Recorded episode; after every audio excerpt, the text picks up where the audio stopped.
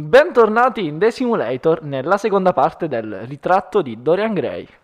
Ci eravamo lasciati eh, disquisendo sul concetto di eternità e come questa possa essere... Ma appunto- come parli bene? Che ti pensi stai a Rai 1?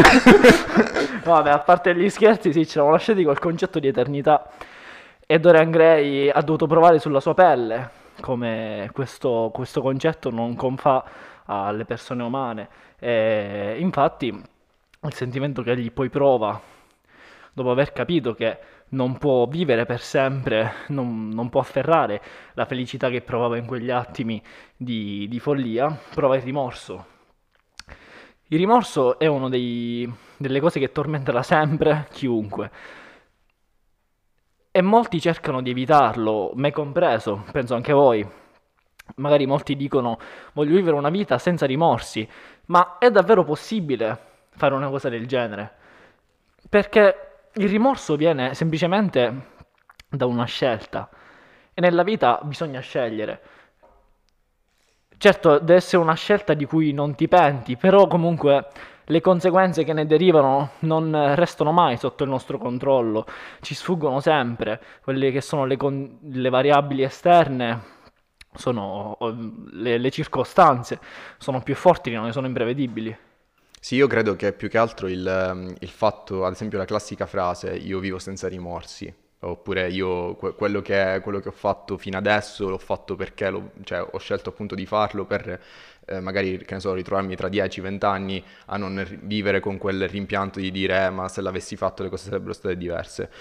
La considero una, una sorta di autoconsolazione, infatti ehm, sì, noi diciamo ok, ho fatto quella scelta perché ehm, appunto mi sono buttato in quel momento per non avere dei rimorsi in futuro, ma non sappiamo effettivamente se poi, ehm, no- cioè se, se non avessi fatto quella cosa lì, le- come dicevi tu, le conseguenze poi che, che sarebbero, che sarebbero successe, oppure eh, le mille altre pieghe che quel, ehm, che quel mio comportamento, che effettivamente non, cioè, ho intrapreso per, per dire non, per non avere rimorsi, tra virgolette, però se non l'avessi fatto magari non eh, sarebbero cambiate tante cose, eh, anche in meglio da- da- dal punto di vista. Anche perché tra l'altro noi giudichiamo una scelta o un rimorso soltanto dopo, però al momento del- di quando abbiamo fatto la scelta noi magari non avevamo quella consapevolezza, quindi in un certo senso il rimorso ci fa da maestro, ci dà delle lezioni di vita e quindi secondo me non deve essere vista per forza come qualcosa di brutto, anche perché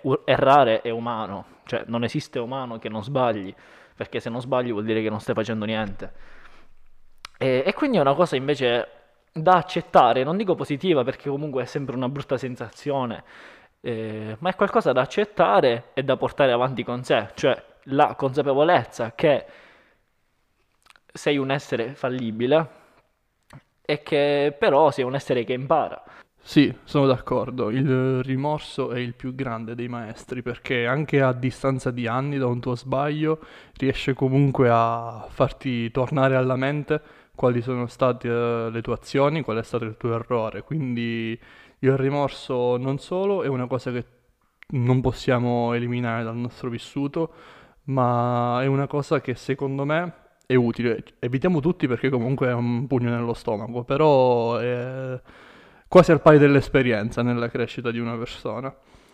Quindi penso che anche se fosse evitabile, non dovrebbe esserlo.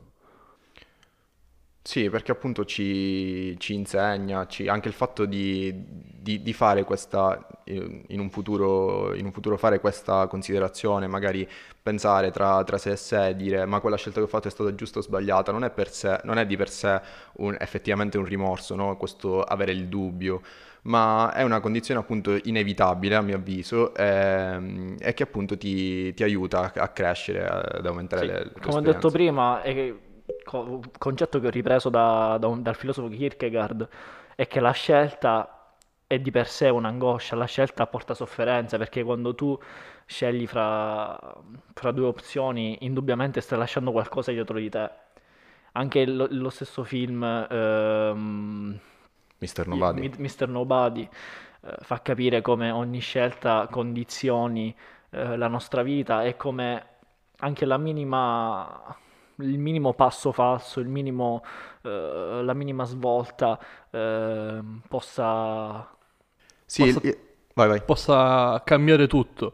Eh, nel film Mister Nomadi, appunto, una- un qualsiasi errore che può essere anche inciampare su un gradino piuttosto che un altro poco più avanti, mostra che le ripercussioni a lungo termine sono davvero inimmaginabili. Sì, io la vedo come tante strade. Tu decidi di imboccarne una in quel momento e poi magari tra dieci anni dici ok, avrei potuto imboccare quella a destra, però alla fine non sai, cioè sai dove ti ha portato la strada che, che hai intrapreso, ma non sai qua- quali, cioè, quali conseguenze ehm, avrebbero portato le migliaia di altre strade che, avrei- che avresti potuto scegliere. Ma secondo me non è una cosa da vivere con angoscia. No, no. Perché anche quello che è il mistero della vita, il non sapere cosa ci succederà domani, il non sapere cosa magari questa scelta anche porterà, eh, secondo me è quello che dà anche un certo Senso alle azioni che facciamo. Sì, senza le azioni che facciamo ed inoltre mantiene anche interessante questa, questa situazione a cui l'umano è condannato di dover sempre Esatto. scegliere e di non sapere mai cosa, cosa c'è davanti a sé. È comunque intrinseco nel concetto di libero arbitrio. Comunque la nostra, diciamo, la nostra volontà di compiere un'azione piuttosto che un'altra verrebbe oscurata se sapessimo quali sarebbero le ripercussioni di una strada o dell'altra. Quindi l'unico modo per poter vivere la vita come conosciamo noi adesso è non angosciarsi su questo, sulla scelta. E anche in quel caso, secondo me, cioè fantascientifico appunto per il fatto che tu sai che conseguenze può avere una, una tua azione nel, nel futuro, anche in quel caso, secondo me, si verrebbero a creare eventuali ri- rimorsi con, con il passare del tempo, perché sì, sai effettivamente, cioè in quel momento hai a disposizione ehm, un quadro generale sulle, sulle conseguenze che hanno le tue azioni, però poi magari tra, appunto, col passare del tempo pensi, ok, io sapevo tutte quelle conseguenze lì e ho scelto que- quella che mi sembrava più, più giusta. Ma crescendo magari le tue, le tue idee cambiano, i, i tuoi modi di pensare anche, e quindi eh, ti ritrovi appunto a dire, "Ah, ah, avrei potuto scegliere altro. Questo perché noi siamo in continua evoluzione, non siamo mai la stessa persona per due anni di fila. Bravo. Due giorni magari sì, ma due anni no. Esatto, vorremmo sempre rimanere giovani, un po' come, eh, come Dorian Gray, e non crescere mai e lasciarci al, alle spalle il passato e soprattutto anche il futuro e vivere semplicemente il presente. La giovinezza è un concetto che fa riflettere, soprattutto anche guardando Dorian Gray, perché la, la giovinezza ci fa restare per sempre bambini, quindi magari anche la sindrome di Peter Pan, oppure comunque l'inevitabile scorrere del tempo ci cambia da un punto di vista mentale, eh, inevitabilmente, cioè è possibile non crescere. Allora, da un punto di vista mm, così anagrafico o, o fisico è impossibile e ne abbiamo la, la dimostrazione, ma eh, qu- quanti, qu- quanti esempi ci sono di, mm, di- delle cosiddette persone giovani dentro, tra virgolette, magari appunto ehm, anziani che hanno vissuto la loro vita appieno delle, delle proprie potenzialità, però che dentro conservano quello che è un- uno spirito giovanile o comunque Sì, però comunque anche le persone giovani dentro hanno comunque dovuto affrontare dei cambiamenti durante la loro vita, dovuti non soltanto allo sviluppo del proprio corpo o all'invecchiare, ma anche al fatto che più andando avanti con gli anni si ha sempre più responsabilità sulle spalle. Quindi un, un essere umano come è concepito Dorian Gray non credo possa esistere nel mondo reale, perché anche potendo rimanere giovani fuori per sempre, eh, rimanere con l'aspetto di un ventenne fino a cent'anni, comunque mh, le tue esperienze le fai, la vita la vivi, a meno che la butti nel cesso come ha fatto Dorian Gray. Ma secondo me questa lezione però l'ha imparata anche lui. Come detto prima, vuol dire spensieratezza, vuol dire anche non riflettere sulle conseguenze quando in realtà poi alla fine Dorian Gray deve farne, deve affrontarle. Però le affronta alla fine con lo spirito di un bambino. Come- infatti, come fa lui alla fine nell'opera, una volta che ha scoperto il trucco di questo pat- patto col diavolo, va a uccidere l'artista e poi si uccide a sua volta. E affronta il problema come un eh, dodicenne. Sì, ma È un po' il sogno di tutti, quello di restare per sempre giovani, soprattutto per il concetto che abbiamo espresso prima di non dover pensare al futuro. Si, ricol- si collega anche questo con, con il rimorso, eh, perché ammettiamolo, con chiunque tu parli diranno sempre che la giovinezza è stato il loro periodo migliore, il loro periodo eh, più felice. E purtroppo restare giovani per sempre è impossibile. Mm, Restare giovani per sempre andrebbe comunque a intaccare la bellezza di quei momenti. Esatto. Sì. Appunto l'uti- l'utilità, l'utilità del tempo, oltre a darci comunque un punto di riferimento, è che fa finire le cose belle. E le cose belle sono tali perché finiscono. Una cosa bella infinita non esiste. Sì, cioè il fatto che è proprio limitata da quella rarità, quel- quell'importanza appunto che... Secondo me nella giovinezza c'è anche quello che è il concetto di felicità pura, che io, almeno io ci vedo. Ehm, è una felicità anche, potremmo dire, disinteressata perché mira a soddisfare quelle che sono le, le esigenze del proprio istinto. Quindi che può essere un istinto passionale, un istinto... Sì, anche gli istinti più primordiali, che quali può essere, non lo so, voler mangiare un panino piuttosto che la pizza. A otto anni, eh, l'unica tua preoccupazione può essere quanto tempo ci mette ad arrivare a casa. Esatto, no? Che devi digerire, magari stanotte non dormi. O spendere soldi. Esatto, spendere soldi. Purtroppo incominciando a crescere ti inizi a porre delle domande su qualsiasi cosa, dipende poi dalle esperienze che, che hai, ma poi alla fine tutti iniziamo a domandarci qualcosa su noi stessi, qualcosa sugli altri, sul mondo, sulla vita, sulle azioni che compiamo.